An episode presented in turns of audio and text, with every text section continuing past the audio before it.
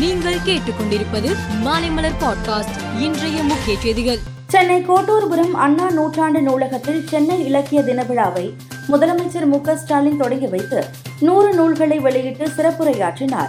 அப்போது புத்தக கண்காட்சிகள் மாவட்டந்தோறும் பரவி நடப்பதைப் போல இலக்கிய விழாக்களும் மாவட்டந்தோறும் பரவி நடைபெற வேண்டும் என தெரிவித்தார்.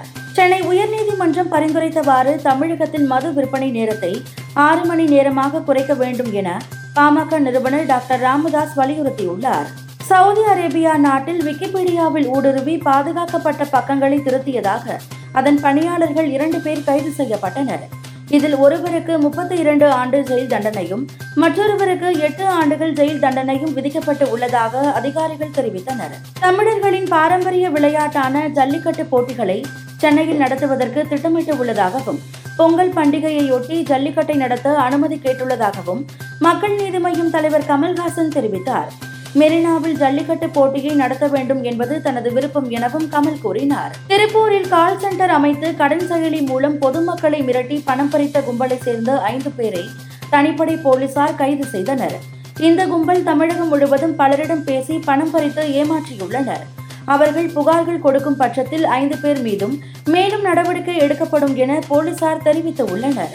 பீகார் சட்டசபையின் குளிர்கால கூட்டத்தொடருக்கு பிறகு தேசிய அளவில் எதிர்க்கட்சிகளை ஓரணியில் திரட்டும் பணியை தொடங்க உள்ளதாக பீகார் முதல்வர் நிதிஷ்குமார் தெரிவித்தார்.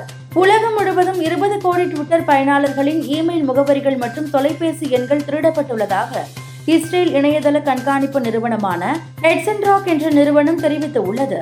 ட்விட்டர் நிறுவனத்தை எலான் மஸ்க் வாங்குவதற்கு முன்பு இது நடந்து உள்ளது. இலங்கைக்கு எதிரான நேற்றைய ஆட்டத்தில் இந்திய அணியின் பந்து வீச்சு மிகவும் மோசமாக இருந்தது.